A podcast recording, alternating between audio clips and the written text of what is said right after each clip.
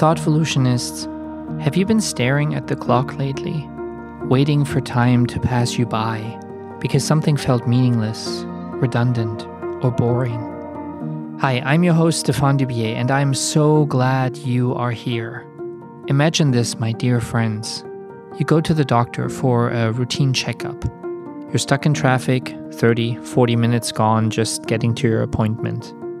Then, after you are finally checked in, you're being told by a medical professional that from now on, you are running out of time because you're suffering from a terminal illness and you only have months, weeks, days left to live. How would that realization affect you? I mean, we all know that life is not endless for any of us, right? We know it, but what do we do about it? How many episodes of your favorite TV show have you binged instead of playing dress up with your kids or reading them a bedtime story, making memories that will last them for their whole lives? How many years have you given to a company in a job that perhaps at least pays the bills but leaves you sad and unfulfilled? How often have you looked at your life thinking, I wish I could do something else? I wish I could be somebody else. Moments later, we brush it all off and settle for what doesn't really fulfill us and grudgingly accept life as it is. We tell ourselves there's always tomorrow. Perhaps our time to change something just hasn't come yet. We put things off and put them off and put them off. And then suddenly, we're too old or too sick to pursue the dreams and plans we've carried within us the entire time. My guest Jenn understands the limits of life. She has seen homelessness take away the safety and comfort her home had provided for her and her family, and she was given a terminal illness diagnosis that changed everything. Within seconds of a doctor uttering the most dreaded words one can imagine, every moment suddenly became essential. Living became a daily gift, and surviving got a whole new meaning. While others strive to accomplish what we often think of as the big goals careers, money, fame, whatever Jenn's biggest accomplishment is that she is still here. And instead of the terminal illness robbing her of every ounce of happiness, it actually managed to make her relationships stronger and better because her friendships are what truly carried her through. Jenn is here to talk about her ultra rare disease, but honestly, She's mostly here to talk about the actual meaning of life and how life not being endless allowed her to celebrate the rareness and beauty of it. Let's welcome Jenn. I'm so, so, so, so happy she's here with us and that she's giving us all some of the precious time that she has to share her story. Trigger warning this episode contains conversations about trauma, terminal illness, homelessness, suicide, death, and depression. If any of these subjects are a trigger to you, please prioritize your mental health and skip this episode. Hi, Jenn. Thank you so much for being here to talk to us today. I'm wondering what your plans are for this weekend. Anything interesting going on in your corner of the world? Thank you so much for having me. This weekend is going to be quiet. Today, I get to sit down and talk to you, which I have been so excited to do. And then tonight, I am actually going to a mother's retreat. It is for women only. And it's just a few hours where these groups of people focus on moms and allowing them to kind of have a break, be fed, and have fun together. So I'm going to do that this evening. And then I think that's all my weekend has. A mother's retreat sounds very cool. Now, I know obviously that you are a very proud mama bear. And rightfully so, of course. Tell us about your kids and feel free to brag a little or a lot. So, I am a mom. I have two amazing children and two bonus children that I get to love. The first two are wonderful young ladies that unfortunately don't live near us, but we try and be involved with. They came with my husband, and I love them to bits. And then we have my monkeys. I was in the unique position that my children were born almost eight years apart. So my oldest, Jack, is 19 currently, and my baby is 11. And I get to experience life with them. And I can tell you, life with children with that big an age span is quite interesting. That's a very interesting scenario you have there. So, what made you wait eight years between child number one and child number two? So, honestly, I had to kiss a lot of frogs before I got to where I am now. I had my first child in my early 20s and quickly realized that I was going to be doing it on my own. I made the decision then and there that he would be my only child because I wanted, as a single mother, to be able to provide and focus on him. And then when he was six, I had met my current husband and we ended up getting married and wanted to finish our family with one more. Your kids, just like you, went through some really rough times and were confronted with homelessness. What led to you losing your home? And how did you and your family cope with the fact that you would have to make it without the shelter a home provides? So, yes, we have experienced homelessness. Unfortunately, our story starts in November of 2021. My husband started experiencing some pretty difficult things with his mental health. We started therapy, we started seeking help, and all of that. And it just wasn't working. He unfortunately at that time was placed on short term disability for work due to severe mental health concerns. And for anyone who knows how short term disability works, you can wait months for your first paycheck. And unfortunately, our family had to learn that the hard way. By December, we were struggling. We hadn't seen an income in approximately six weeks, and things were just getting difficult. I was doing everything I could to hold it together. I was meeting with social workers. I was going to a food bank to try and feed my family, and we were trying everything. By December of 2021, we were visiting some people, and my husband had another mental breakdown, unfortunately, on our wedding anniversary. That led to the difficult decision that he was unable to make for himself. So I had to make we lived in that situation for approximately two weeks where he was in the hospital getting help and I was just trying to hold on, pay bills as I could. But when you have an income of zero, there's no money to pay out. So we became behind. Finally, his disability paid out while he was in the hospital. And I was able to start paying things off and taking care of the things I needed to take care of. And so he came home from the hospital and we were trying to find therapists. And unfortunately, the first doctor that he was sent to had a habit of telling males with mental health problems, well, if you're still alive next time you come here, then maybe we'll think of a better plan.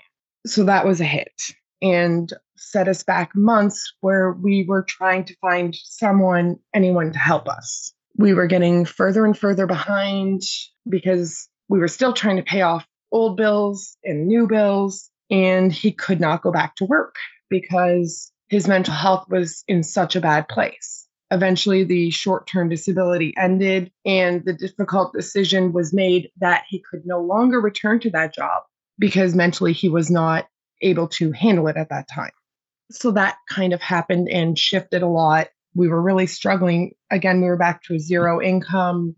He was door dashing sometimes 16, 18 hours a day just to try and pay the bills. But when you have a family of four living in a home, DoorDash doesn't make enough money to pay all those bills and still provide. So finally, in May, things kind of came to a head, we shall say.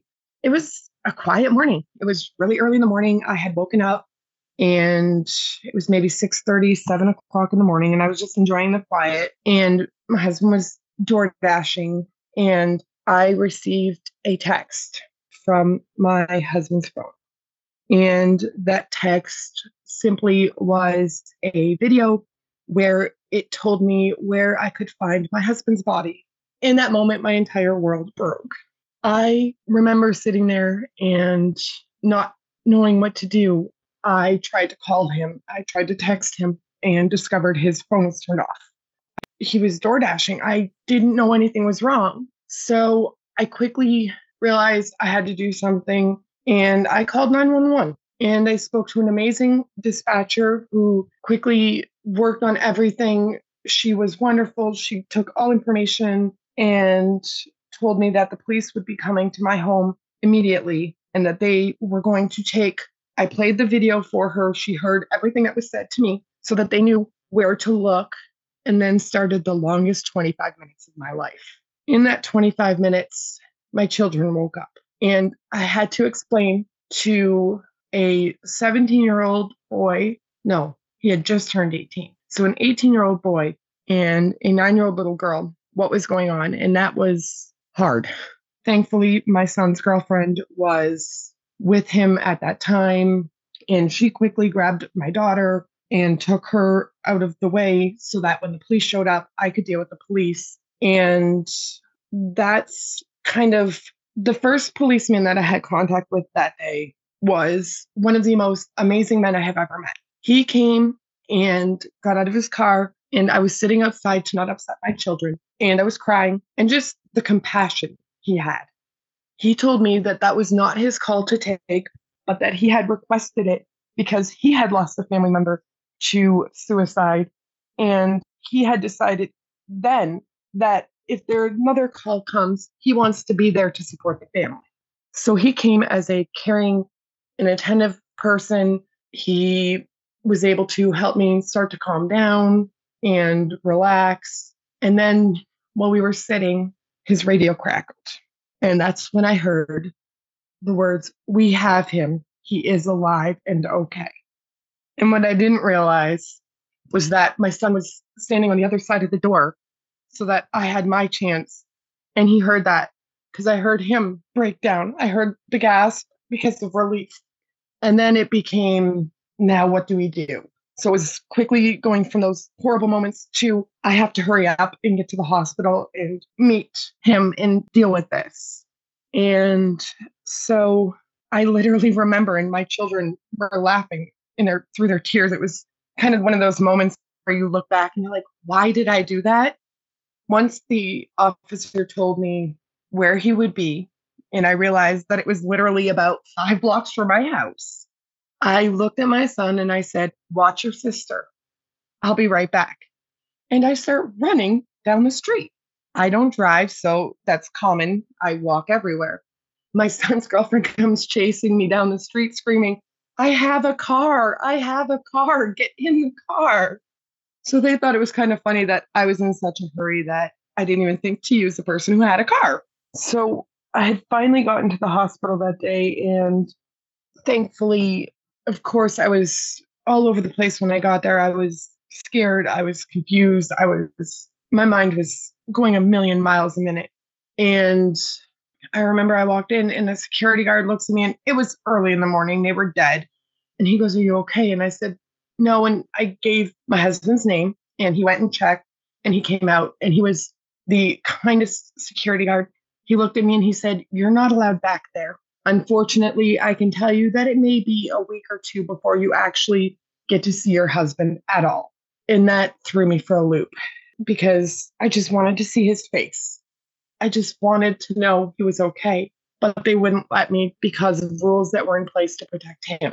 So this wonderful security guard leaves and then he comes back a few minutes later and he goes, We know it's really hard that you can't see him, but this is a police officer who met him and who has spent the last 40 minutes with your husband. And he wants to tell you that he's going to be okay. And you were able to get him help in time. And then the police officer looked at me and said, you did the right thing. You saved him. And when someone says something to you like that, there's a deep breath and a sigh and the realization that you were given another day with a person you love more than life. And it's amazing. So I started advocating, started fighting for him. He was in the hospital for a week and he returned home, and we still had no income. We were still struggling. And he returned home, and within about three hours of returning home, we realized that the hospital pushed him out when he was not ready. So we did what I felt I had to do, and I made dinner for my family. We sat together, we ate, We enjoyed some time together. He spent time with our children and then he hugged children goodbye and we went back to the hospital where we requested more support and more help. Honestly, in the hospital, we didn't get much of any support or help other than a few key people that were placed in his life during that time that really mean a lot. So he comes home after about two and a half weeks of being in the hospital total, and we're struggling. And the day he gets home from the hospital, we had a pay up or vacate the premises notice. We were behind in rent. I'm not going to lie. You can't pay rent when you have zero income. So we were dealing with that. We started doing everything that we were told by the social workers and the lawyers to do. We did multiple court appearances and it kept getting pushed off. Our first appearance was in July. And mind you, during this time, we're still going through him trying to stabilize his mental health, tons and tons of therapy and programming. And then he got a job in the summer and we went to court and we proved that, you know, he was working. We were trying to make a plan. Well, the landlord just didn't want it anymore. And that's his choice. So we kept fighting because one lawyer was going back and forth saying that, you know, we didn't pay all these months until finally the judge realized that it was a bad situation, but not what they were originally told. So we fought it for quite a few months. And then in November, you know, we're still trying to get right. And the judge finally decided that, you know, we did owe him and we were still trying to pay it off. And he was refusing money at that point. We couldn't even pay him what we owed him. He refused it. So we were evicted and we're given 21 days to move. 21 days. 21 days to completely rearrange your life, to try and come up with a solution with a new place to live. What went through your heads during those 21 days? What were those 21 days like? And what was the ultimate result after the 21 days had passed? So, the day that was decided was the beginning of November. It was actually November 1st. So we were given, or sorry, November 2nd, because we were given the move date. We had to vacate by November 21st. We had to be gone. That's our family, our animals, everything. So we we had already been working with social workers at that point trying to find a better plan, but unfortunately in my area there is a stopgap. There is a huge huge gap where people are falling in they can help you try and save your home. And we did that. We did all the steps. We worked with the social worker, we got the funding. The landlord didn't want the money. So we started working with social workers. We were able to line up that if we could find a place, they would help us get into it. Well, guess what? There's no available rentals anywhere in our city. Our city is like many cities right now where there's just nothing available. And the things that are available are extremely out of reach for a family who is struggling. During that 21 days, what people need to understand is that it was me. I was the one taking care of everything because not long before then, my husband had decided to take on a second full time job to try and find a way to pay the bills and save us. So I was every morning, I was up between 5 and 6 a.m. I would, on the days I had to go to the food bank, I would go to the food bank and I would get some help there because we were doing what we were told. Every penny we had was going to these bills, every penny. So I was meeting social workers, I was looking at places. We got a place, we were supposed to move in, and then the guy gave it to someone else who offered them more money, which is another problem we're having in this area. So we had nowhere. During that time, our 18 year old had sat down with us and decided that him and his girlfriend were going to move away and start their own lives. So I had these big feelings. Not only am I losing the safety and security of my home, my firstborn child is leaving me for the first time. And my kids were always with me. I I was a mom that loved being a mom. I was the one that, oh no, have your friends over here. I'll cook dinner. I'll do this. So I felt like I was losing everything safety, security, my home, and one of my children. So he had left one week before we had to be out because of his situation and moving. He was moving far away, and the person who was helping him move could only come the weekend before. So he left, and then that final week was just packing, organizing, scrambling. We had two dogs we had to find temporary care for. We had a cat. And upon talking to the social workers, we quickly realized that there's no help for us. We could go to a shelter, but the shelter that was available, it was used for anyone and everyone. And I was warned at that time, they unfortunately had a high amount of violent and sexual offenders in that shelter. I'm a mom of an 11 year old little girl. I'm not bringing her to somewhere dangerous. So that became not an option. We were able to find a cheap hotel in our town. And at the rate of like 80 some dollars a night, we put everything we could into five nights in a hotel, just somewhere so we could be safe. Because again, it was just going to be me and my daughter because my husband was working two full time jobs. He worked nights at one job and days at another and slept in between. The week on the weekend, we had packed everything on the Saturday. We had rented a U-Haul, brought everything to storage, locked everything up in storage. An amazing friend ended up coming and offering to take our boys, our dogs. And he came the day we moved the U-Haul. He showed up with a whole bunch of our friends from our church. And they were moving and packing and just, they were holding me up. We arrived at the hotel Saturday night, and Thursday of that week was Thanksgiving. And the part that makes it hard was my daughter was born on Black Friday. So her birthday is the day after Thanksgiving. So I had to move her to a shelter five days before her birthday, six days before her daddy's birthday. So we did that and we got to the hotel and we made it work. And we did everything we could just to be able to afford a couple more nights at the hotel. Every time we get money, it would be a couple more nights put on the hotel bill to just stretch it out. We were coming up into Christmas. It was almost Christmas. And a very dear friend of my husband's from one of his jobs was taking care of my cat. And she said to us that reality was we couldn't afford to stay in the hotel much longer. We weren't eating every day because money went to food for our kid and keeping a roof over our heads. So she kindly offered to allow us to come and stay in her home. She had a four bedroom home just for herself as a single woman. So, days before Christmas, we moved into this home, which was going to just be temporary. We were going to help her with rent until we could figure a better plan. By the end of January, we were all happy with the situation. It worked well for us. So we had decided to stay here permanently.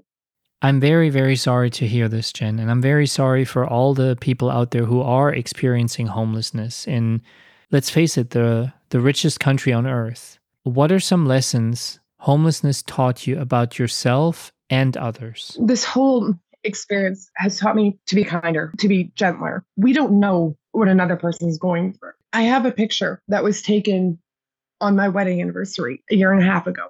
And everyone looks at that picture and says, You don't look at it very often. You keep it away, but you still take it out and look at it sometimes. But you guys look rough. We had a smile on our face. But if you look behind those tired, sad eyes, you will understand that only a few hours before, my husband had struggled with wanting to end his life again. So we put on a mask so I've learned to be kinder to people because we we don't know what's what they face. We don't know if like people laugh because a person's whole day can crumble from one minor thing going wrong. One minor little thing can make a person's entire day crumble. But who are we to judge? We don't know that she went to the nail salon and spent her last money to get her nails done and they didn't turn out right and it broke her. We don't know why so that really made me think people need to be kinder. We need to accept that, yes, we can easily paste a fake smile on our faces and pretend the world is perfect. when in reality, our dumpster is on fire. Sadly, your dumpster was not only on fire once. You also saw yourself facing an impossibly difficult diagnosis. Before we talk about your world shattering, what led to you being diagnosed in the first place? We were living the normal life. My husband was working out of town primarily for work. He would come home on weekends and be gone during the week. I was home. Both my children were in school for the first time, full time, every day. I had a baby in kindergarten. My son had just started high school. I was happy. They were happy. We were living the life. It was the American dream. And then funny things started happening. I started falling. I started being confused. And when I say confused, I don't mean slightly. I mean words were getting mixed up. But more so than that, there was one day that kind of made my husband question what was going on because I called him angry and upset. The kids were at school. I wasn't feeling the best, so I took a nap that morning after the kids left. And I woke up and I called my husband angry. I was trying to leave my house to go find a restaurant. And I wanted a very specific restaurant. And I'm trying to explain to him where this restaurant was.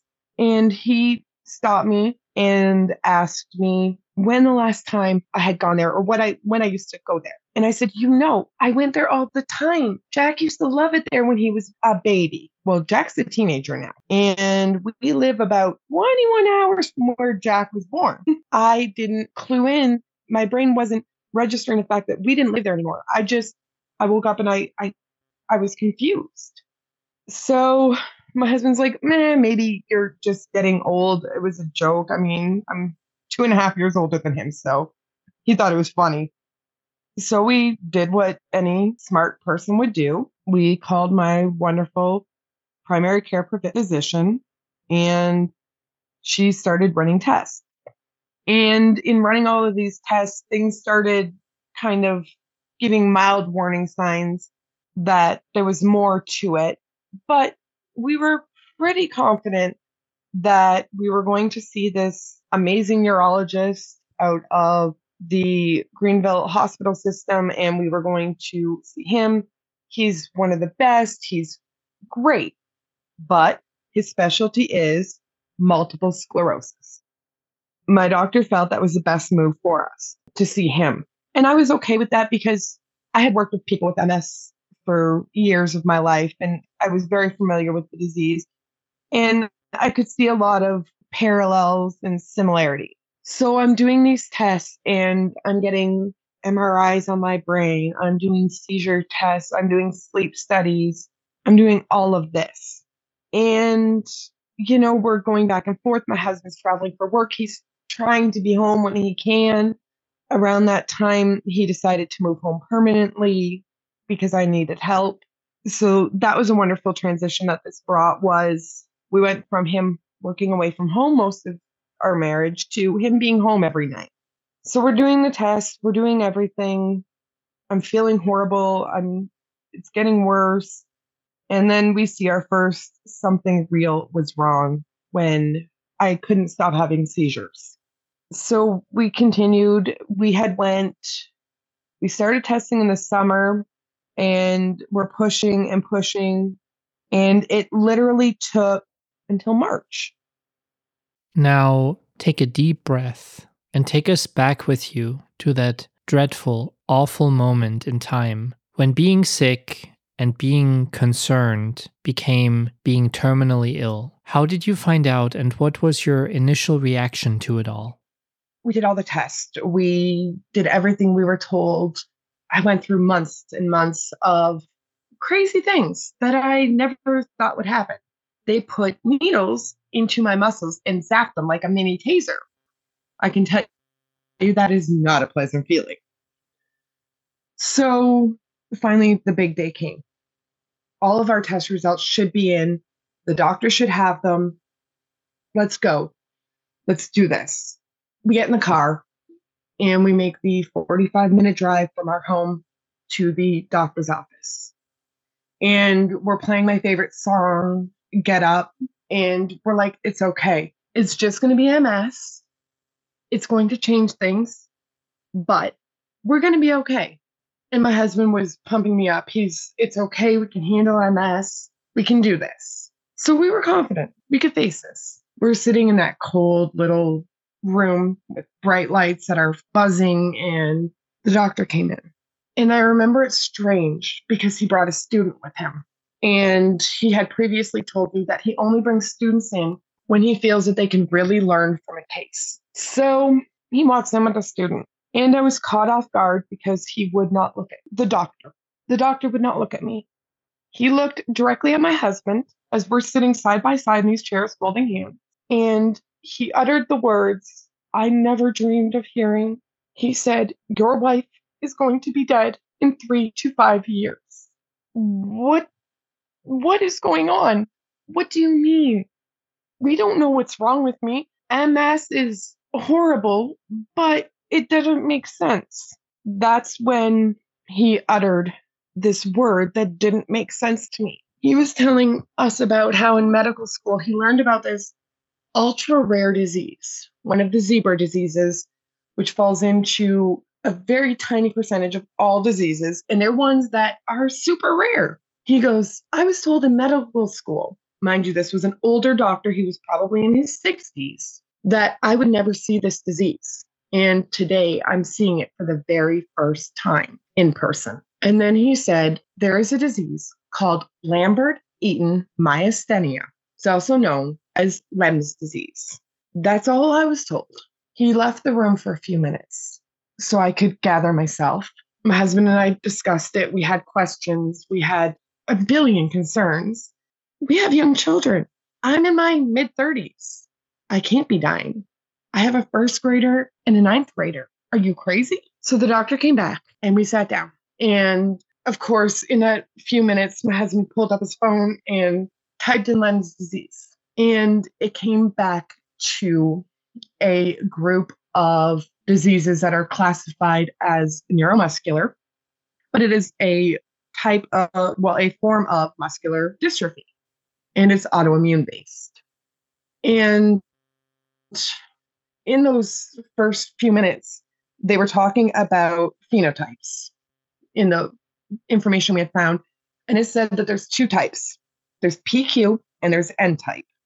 If you have one type, you're going to have all the symptoms of muscular dystrophy and the LEMS disease, but it's just the LEMS disease. If you have the other type, you have a 95% chance of developing lung cancer, breast cancer, cervical cancer, ovarian cancer, and a few others. That was why the terminal rate was so high. Only a few people out of all the LEMS patients, and I'm telling you, there's only a few hundred of us in the United States, like less than 200. So these ones that have PQ, they die much earlier because the cancer kills them. So the doctor comes in and we're asking questions, we're going over things. And I guess I got a little cocky because I remember thinking, okay, so I have this type. I'm just going to, you know, struggle the same as I would if I had MS. And he looks at me and he says, no, we have to start cancer scans and screenings immediately. You are high in the risk category. You have the phenotype you don't want. And I was confused. I was really confused. So we left that meeting. And I remember we had to go, my husband had a work meeting right after, unfortunately. And I sat in the car and waited for him. And one of his friends kept coming to check on me because I was just told I was dying. There's no, you can never prepare for that. How did you share this terrible news with your family and loved ones? Hearing somebody utter the words is one thing, but placing those words on your own tongue must be a million times more difficult. So, how did you tell your loved ones and what were the reactions? We left the hospital with the reality that we have children, we have families, and we needed to tell them because our families were very involved. They knew what was going on, they were very supportive. I mean, my mother was 20 hours away and she wanted to be there for that appointment, but I thought I was just getting an MS diagnosis. I didn't need my mom. So I left, and I remember sitting in the car, tears streaming down my face. And I looked at my husband and I said, I can't. How am I going to tell my babies? I'm going to miss everything. They're little. And then reality hit. I had to tell my mom and my dad. And for many people, the thought of telling your parents that you're dying is horrifying and so hard. I had to call my father because we lived far apart. I couldn't see him in person. And I had to tell my parents that not only did they bury one of their daughters from something completely not related, but now they were going to have to bury their second child. I had guilt like no tomorrow at the thought of leaving my children, my husband, because they needed me. But the level of guilt when you have to think that your parents are going to lose their second child when they're in their 30s is horrifying. My little sister was the baby of the family. And we lost our oldest sister. Now she was going to lose me. What kind of sister was I? We left her, or we were going to leave her. So that was brutal. That was the worst. We decided to be open. I said something to my husband on day one, and we decided that that was the way it was going to be. This was going to be my story, my way. I couldn't control the LEMS.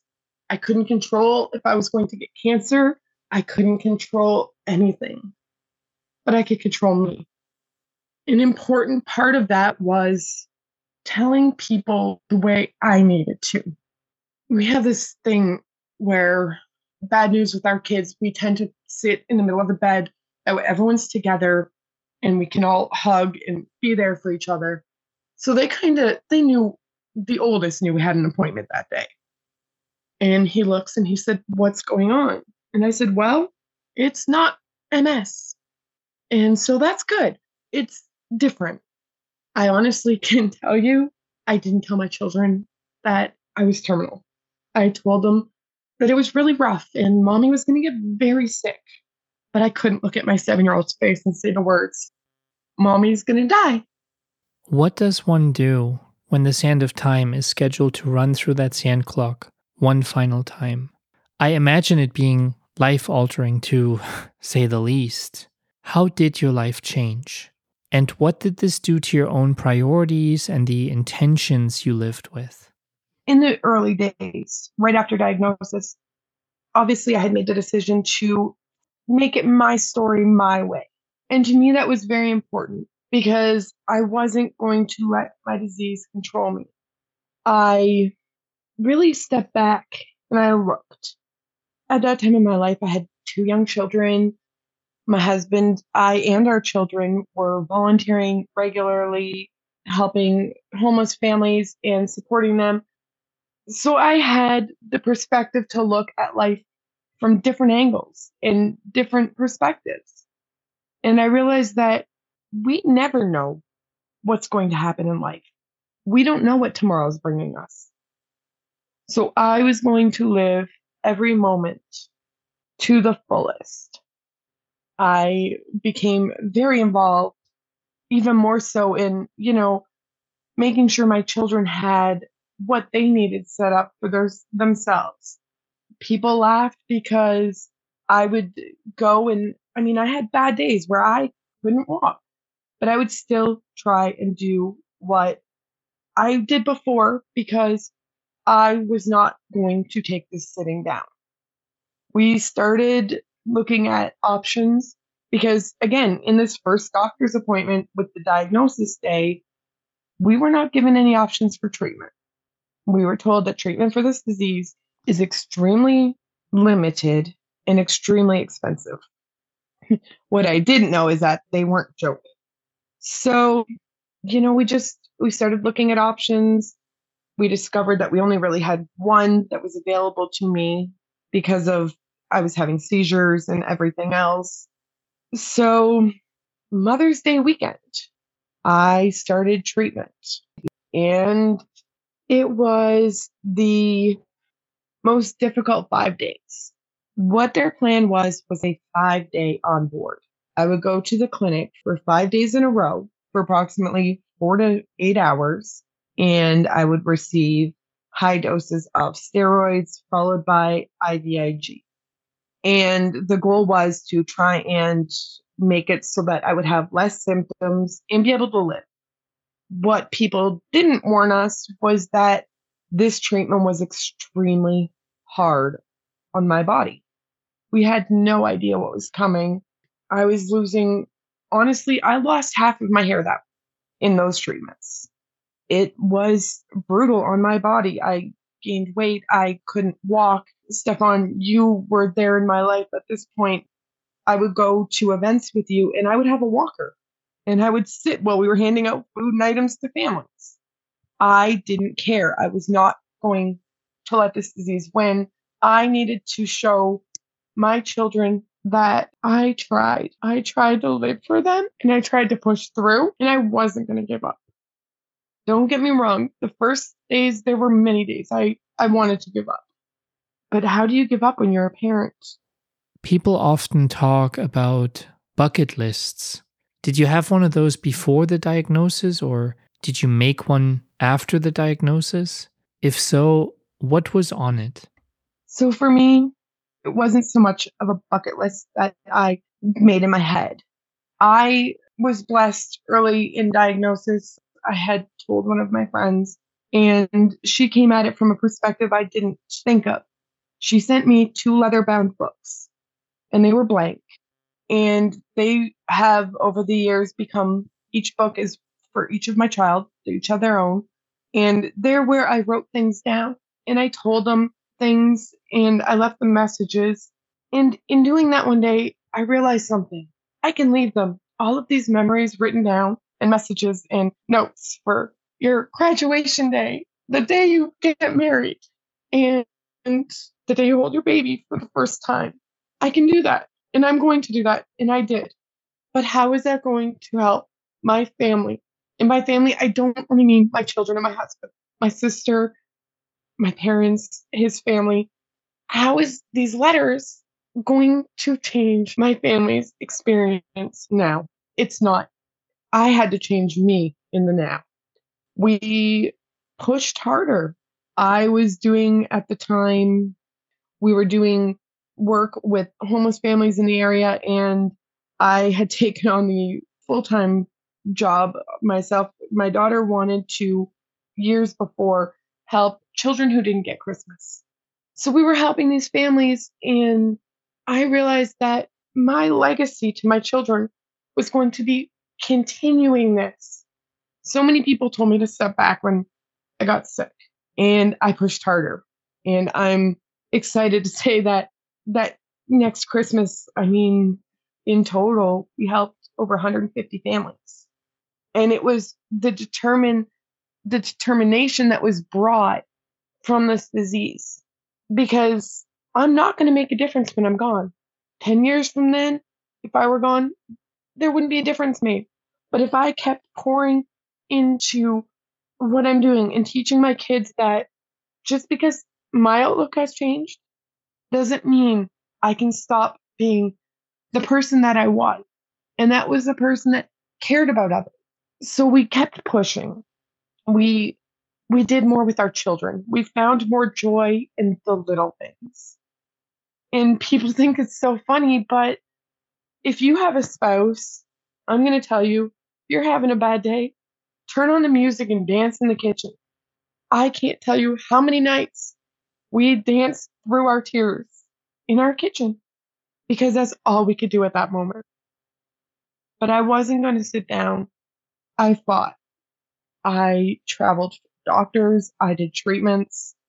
Those people that know me were watching me as I was getting worse. And I was okay though because I was still having the moments.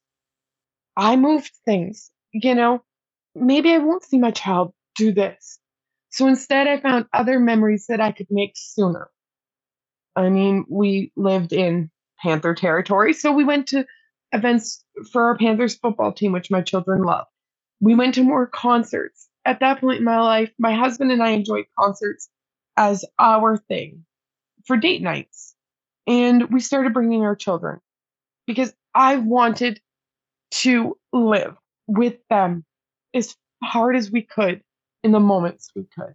How do you live now? Obviously, you are still here, thank goodness. What is your prognosis today, and what has changed in your life since that first day when you found out about the disease? I worry more about the little things, the things that matter. It doesn't matter what you're doing, where you're going. It matters who you're with. It matters who you choose to spend your life with. I mean, you and I have discussed this, and being a parent and being a wife has been the greatest blessings in my life. And I just kept going with that. And I've decided that I changed my perspective. I don't yell at my kids because their rooms aren't clean. I coddle them and help them clean it or clean it for them.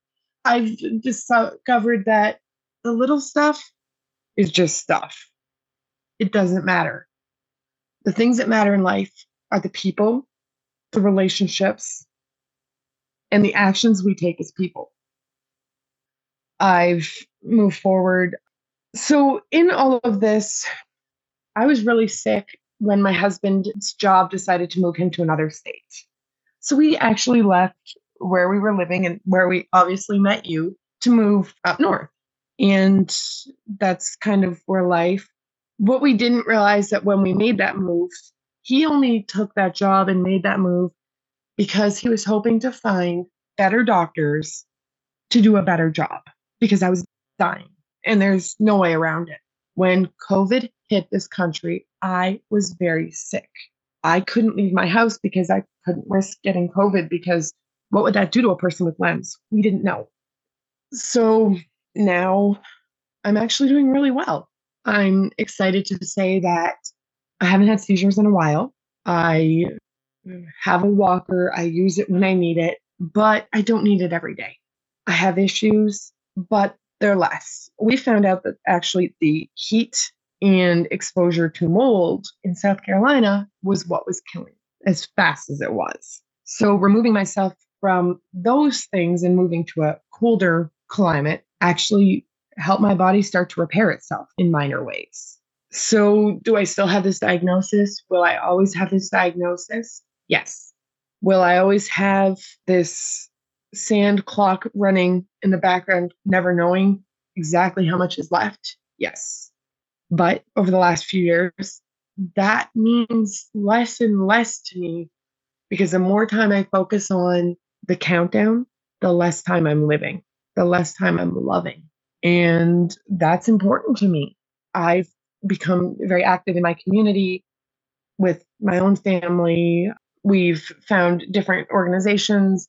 And it's funny because most of these people don't realize that I have issues. I was at an event and I had tripped, and the woman goes, Oh, you know, clumsy. And I'm like, Yep. And my daughter was quite concerned and showing that concern. And I'm like, It's okay. And she goes, Why is your child so concerned? And I had to explain that we have the trauma of knowing things, but because we want to live, most people don't know what we're facing because you can't live when you're being held down by the diagnosis.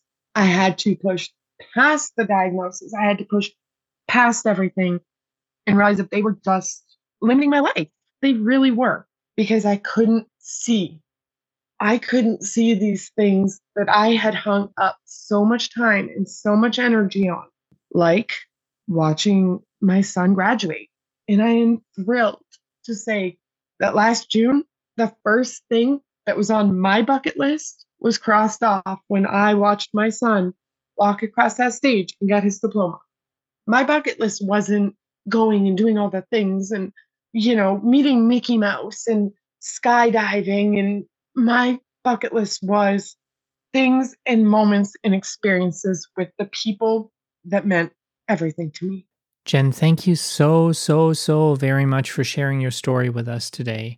Now, if somebody wants to reach out to you, perhaps somebody who is dealing with their own diagnosis, somebody who has experienced homelessness, somebody who just very much relates to you and your story, Is there a way for them to get in touch with you? I am on TikTok for anyone that wants to reach out, that my story has resonated them with them in some way. I am on TikTok. It's Mom and Me 2020. My TikTok isn't very active right now. I'm not going to lie. I'm working on that. But I would love if my story resonates with you, if you want to have a conversation with me, reach out. I'm here. So I will be on TikTok if you need to find me at Mom and Me. Just reach out if my story resonates with you. If you want to open a discussion, I'm on, available on TikTok. If you cannot find me on TikTok, you do not have TikTok, or you're just not comfortable on there, you can reach out to Stefan. He is a dear friend and he will make sure I get the messages and a way to communicate. Thoughtvolutionists, what a story, what an hour. I cannot begin to describe how beautiful and special it feels that out of the little time she has left, Jenn chose to give us this hour. I will forever be grateful for this conversation and for the fact that Jenn is reminding us all of some key lessons her own life taught her. So, allow me to sum up some of those lessons. Be kind to the people you see in your everyday lives. Perhaps choose not to ignore that homeless man holding up the sign at the intersection, asking for kindness and support. You never know what a person is going through, and you never ever know if it won't be you one day in that very same situation, forced to rely on a stranger to see you and just help. I always carry some bags with essentials in my car hygiene items, non perishable food, warm socks, so that way I can help somebody in need. It is such an easy thing to do. The second lesson is an extension of the first one live. Live now.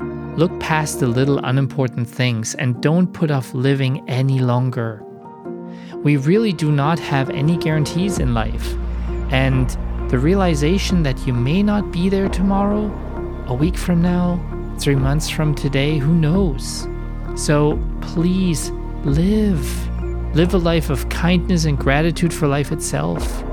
Don't hold yourself back because of what other people might think or because you fear the uncertainty of possible outcome of a big decision.